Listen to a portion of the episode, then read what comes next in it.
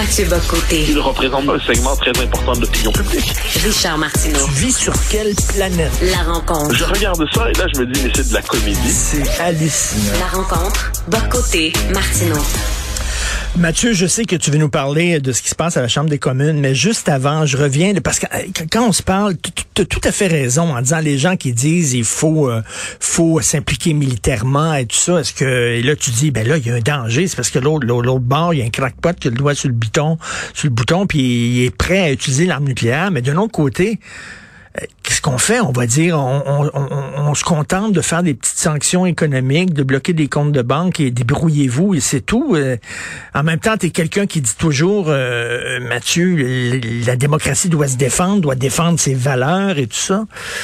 Je sais pas, c'est comme un catch-22 cette affaire-là. Oui, ben, absolument. On est, en ce moment dans les nuances du pire. Bon, ça, je pense que c'est la première chose qu'on doit dire. Ensuite, et là, je vais, je vais y aller de phrases qui me, me, me feront passer pour quelqu'un qui veut esquiver à tout prix le conflit, mais tu vas voir sur mon, mon propos. Premièrement, l'Ukraine n'est pas membre de l'OTAN, quoi qu'on en dise. Il y a une alliance militaire qui s'appelle l'OTAN. Dans l'OTAN, il y a la clause 5. C'est-à-dire, si un pays de l'OTAN est attaqué, tous les pays se jugent attaqués. L'Ukraine n'est pas membre de l'OTAN. Premier élément. Deuxième élément, le propre d'un système international qui fonctionne un peu, disons ça comme ça, c'est de faire en sorte d'avoir des crans d'arrêt pour éviter qu'un conflit local ne devienne qu'il ne s'internationalise et ne devienne un conflit global. Qu'est-ce qui s'est passé en 1914? À partir d'un conflit local, il y a tout un jeu d'alliances qui se sont enclenchées et qui ont fait en sorte que ce conflit a emporté en l'espace de quelques jours, quelques semaines, l'ensemble de la civilisation européenne dans une spirale destructrice qui à terme a conduit non seulement donc au massacre de la Première Guerre, à ceux de la Deuxième, à un monde qui était une forme de, qui transformait finalement le, 20e siècle européen en charnier. Euh, alors, regardant ça, puis je me dis, comme je disais, avec une, une espèce de, de, lucidité, qui, je sais pas, certains diront c'est du défaitisme, mais je pense pas, je pense que c'est de la lucidité. Euh, la démocratie doit se défendre, c'est vrai, mais la démocratie, ça existe pas au singulier.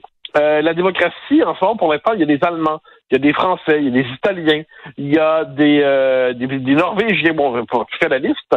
Euh, on peut très bien en Amérique du Nord, nous qui sommes plutôt à l'abri de tout cela, dire ouais, bon, ben regarde, la démocratie doit se défendre et puis on, on, fait des, des, des, cris de guerre. Mais pour les Européens, là, qui, qui sont, qui, qui eux, cohabitent avec la Russie sur le même continent, est-ce qu'on peut imaginer ce que peut vouloir dire la possibilité d'un retour de la guerre sur leur propre continent qui était ravagé à ce point-là? Je comprends, mais est-ce que est-ce que tu es un adepte de, de, de, de Neville Chamberlain? T'es-tu quelqu'un qui prend l'apaisement? alors, ben, alors c'est ça, j'ai fait tout un édito hier euh, face à l'info sur Munich. C'est-à-dire quand on traite mhm. les gens de Munichois. Et là, je donnais quelques exemples. Alors, Munich en 38, effectivement, Munich, c'est euh, c'est la capitulation, c'est le, déshonneur et la guerre, c'est la, paix tellement à tout prix qu'on accepte de se soumettre à Hitler. Ça, c'est Munich.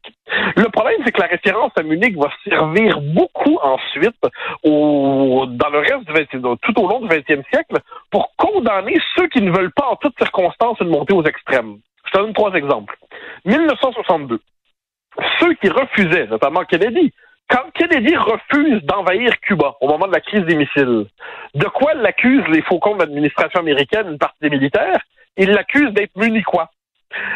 1999, quand il y a la question des bombardements en Serbie, quoi qu'on en pense, hmm. eh bien, ceux qui disent est-ce qu'on doit bombarder est-ce qu'on doit vraiment bombarder la Serbie, on se fait traiter de munichois. Et 2003, quand il y a la guerre d'Irak, ceux qui considèrent qu'on ne doit pas intervenir en Irak se font traiter de quoi? De Munichois. Alors, je pense que la référence à Munich, on ne doit pas en abuser dans les circonstances. Elle désigne, si on veut qu'elle désigne, une psychologie absolument euh, catastrophe, euh, une psychologie défaitiste, d'accord. Mais rejoins ça, rejoins, la fin même aujourd'hui. Euh, si, si l'enjeu, c'est de se dire, bon, la question c'est l'Ukraine manifestement, tout le monde doit sortir à peu près la tête haute là-dedans d'une manière, à tout le moins éviter l'humiliation. Bon, ben, ça, c'est et, et c'est éviter un conflit qui se globalise. Si ça fonctionne, si on réussit à éviter un conflit qui se globalise, si on réussit à éviter la montée vers le pire, la montée vers les extrêmes, ben s'arrêter objectivement, c'est pas unique. C'est simplement une paix préservée sur un continent fragile. Et là, qu'est-ce que ça implique? Ça implique probablement, puis ça, moi, je, le dis avec, euh, comme je dis, c'est pas de la lucidité, c'est une forme de, tristesse dans le propos. Hmm. Euh, probablement que l'Ukraine, l'Ukraine ne conservera pas l'intégrité de ses frontières. La Crimée, c'est déjà réglé. La Crimée, la Russie l'a annexée. Il n'y a aucune chance que la Crimée redevienne euh, ukrainienne. Pour ce qui est des républiques du Donbass, bon, est-ce que ça implique une forme de redécoupage territorial avec des référendums d'autodétermination? Dans ces parties de la population de l'Ukraine qui ont euh, depuis, longtemps dans les faits sont presque annexés symboliquement par la Russie. Je dis pas ça en m'en réjouissant. Je dis que si le prix à payer, si le prix à payer pour éviter une guerre qui se globalise en Europe, c'est un redécoupage des frontières de l'Ukraine, je n'y vois ni Munich, ni Chamberlain, ni Daladier, ni quoi que ce soit. J'y vois en 2022, qui n'est pas qui n'est pas 1938, une solution imparfaite pour éviter un conflit qui lui serait apocalyptique. En fait, ce que tu dis, c'est qu'entre deux mots, il faut choisir le moindre. Bien sûr, et j'ajouterais que autant euh, autant euh, Poutine est un personnage euh, qui est non seulement c'est un autocrate, c'est un autocrate belliqueux, et mais ce n'est pas Hitler, et je m'explique. Hitler avait l'ambition de dominer l'Europe intégralement. Hitler voulait soumettre l'Europe à l'Empire allemand. Euh, Veut restaurer la souveraineté russe, entre guillemets, l'empire russe dans ce qu'il croit être la région du monde qui lui appartient déjà. Donc ça, ça veut dire à tout moins la zone d'influence naturelle de la Russie. Ça, ça veut dire la, Russie, la Biélorussie, les républiques russophones autoproclamées qui sont un peu partout dans ce coin-là du monde. On comprend que dans son esprit, ça voudrait dire aussi les pays baltes. Mais là, c'est à ce moment-là que l'histoire a tranché. Hein. L'histoire, c'est pas purement logique, c'est pas pure cohérence. Qu'est-ce qu'on voit? On voit que les Pays-Baltes sont déjà membres de l'OTAN. L'Ukraine ne l'est pas. Ils le sont déjà. Donc là, ça vient freiner les ardeurs de Poutine. Le fait est, cela dit, que l'Ukraine n'est pas membre de l'OTAN et n'a pas vocation à le devenir. Donc c'est un espèce, ce qu'on peut choisir là-dedans, c'est pas le, le, le mieux le, le, mieux contre le contre le, bien contre le mal tout ça. Je pense que tout ce qu'on doit avoir comme horizon, mais ça, peut-être que je me trompe, c'est de s'assurer que ce conflit demeure localisé. C'est de s'assurer, dans la mesure du possible, en tout en sachant qu'on est devant quelqu'un qui, de l'autre côté, peut toujours décider de monter aux extrêmes, c'est d'éviter que ce qu'un conflit qui touche pour l'instant l'Ukraine soit un conflit qui emporte l'Europe. Mais là, il faudrait quasiment... Euh, euh faire pression auprès de l'Ukraine en disant ben là mettez de l'eau dans votre vin puis euh, arrêtez de dire que vous voulez à tout prix là être un, pays libre, indépendant, démocratique, là, accepter euh, des compromis. Ben moi je dissocierais deux choses, c'est-à-dire un pays euh, indépendant, oui, démocratique, oui, otanisé, non. c'est-à-dire que le pari qui doit être bon, Poutine lui en ce moment dit un pays neutre et euh, démilitarisé. Bon, là, on, puis, euh, on comprend qu'il veut pousser ça loin. Moi, j'ai l'impression que l'Ukraine, le, le deal, entre guillemets, là, c'est la comparaison avec la Finlande. C'est-à-dire un pays démocratique, mais un pays qui n'a pas vocation à rejoindre l'OTAN, qui n'a peut-être même pas vocation à rejoindre l'Union européenne. Euh, ou à tout le moins, il faut découpler vraiment l'Union européenne de l'OTAN. Euh, mais ce qui est dans, dans l'esprit de Poutine. Mais et quand je dis ça, ce qui me fascine, c'est qu'en ce moment, c'est on, dès qu'on essaie de regarder ça avec ce que j'appelle l'esprit d'équilibre, euh, les références qui nous viennent de la Deuxième Guerre mondiale sont à ce point écrasantes qu'on est... Ben, c'est la référence que tu faisais à Munich, mais qui est très présente dans le débat français. La, toute, volonté d'éviter de monter aux extrêmes est assimilée à une forme d'esprit d'aplatissement. Or, j'ai l'impression, mais peut-être je me trompe, qu'on n'est pas en ce moment dans une situation équivalente. Euh, on est dans une situation où il peut y avoir un extrême, mais c'est pas euh, c'est pas Hitler qui va faire euh, rouler ses blindés jusqu'à Paris, jusqu'à Berlin, et ainsi de suite. Donc, qu'est-ce que ça veut dire? C'est être dans le sens de politique du grand équilibre. Dit, ah, c'est possible. Dans les faits, tout le monde se demande en ce moment qu'est-ce qui est possible. Je note une chose, ça c'est important de le dire, tout le monde dit euh, guerre totale, guerre totale. Emmanuel Macron, qui est une figure qui compte dans ce débat-là, euh, dans cette situation-là, essaie de garder un canal de communication avec la Russie, en gardant, même s'il sait que ça dégénère. Euh, là, il a parlé à Poutine aujourd'hui, puis il retire de la conversation avec Poutine, il dit on, le pire est probablement devant nous. Mais néanmoins, néanmoins, Macron, dans les circonstances, dit on va chercher à garder un canal de communication ouvert. Parce que si la, la possibilité de la diplomatie n'est plus là, si la possibilité de la diplomatie n'est plus là, ben c'est la guerre. Bon, bien là, moi, tous ceux qui regardent ça de manière euh, bien légère, en se oui, ce sera la guerre, et puis euh, la guerre pour défendre nos principes, la guerre, la guerre pour défendre nos valeurs. Ben, OK, OK, on, on, on, en, on en reparlera quand il y aura une ogive nucléaire qui va exploser quelque part. et là, on va, regarder, on va se rendre compte que c'est plus compliqué qu'on le dit.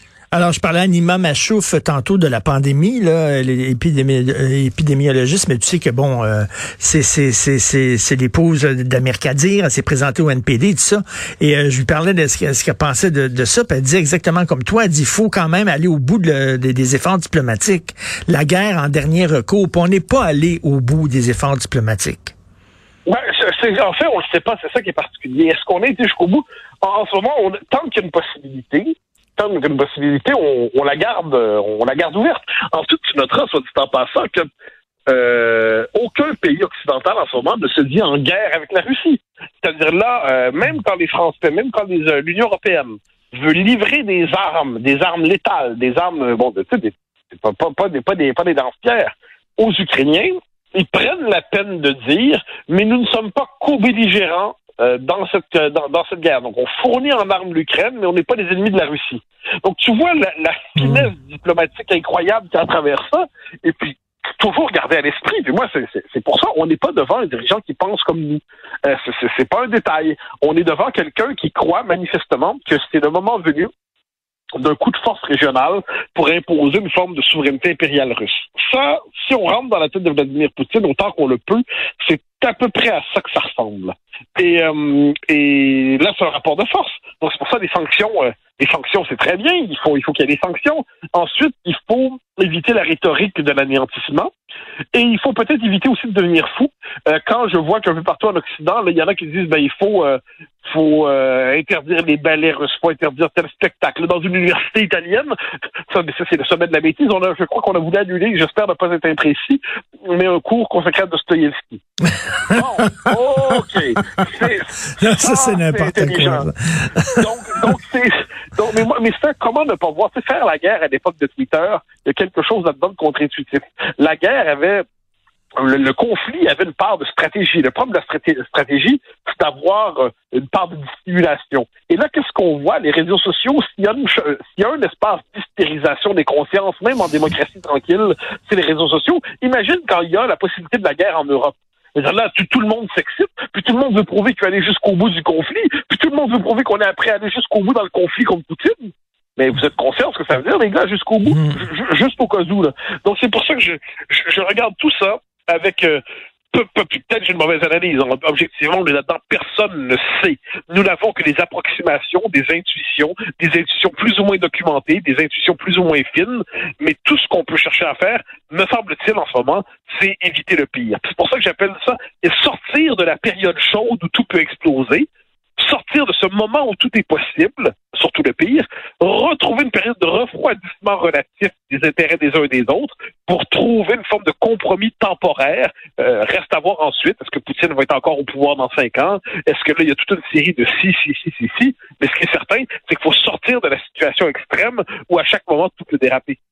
Ben, merci beaucoup, Mathieu. J'ai été délinquant. Je t'ai amené sur le front de l'Ukraine. On n'a pas eu le temps de parler euh, de la représentation du Québec à la Chambre des communes. On en parlera demain. Juré, craché. Merci. Bonne journée. Au grand plaisir. bye. bye.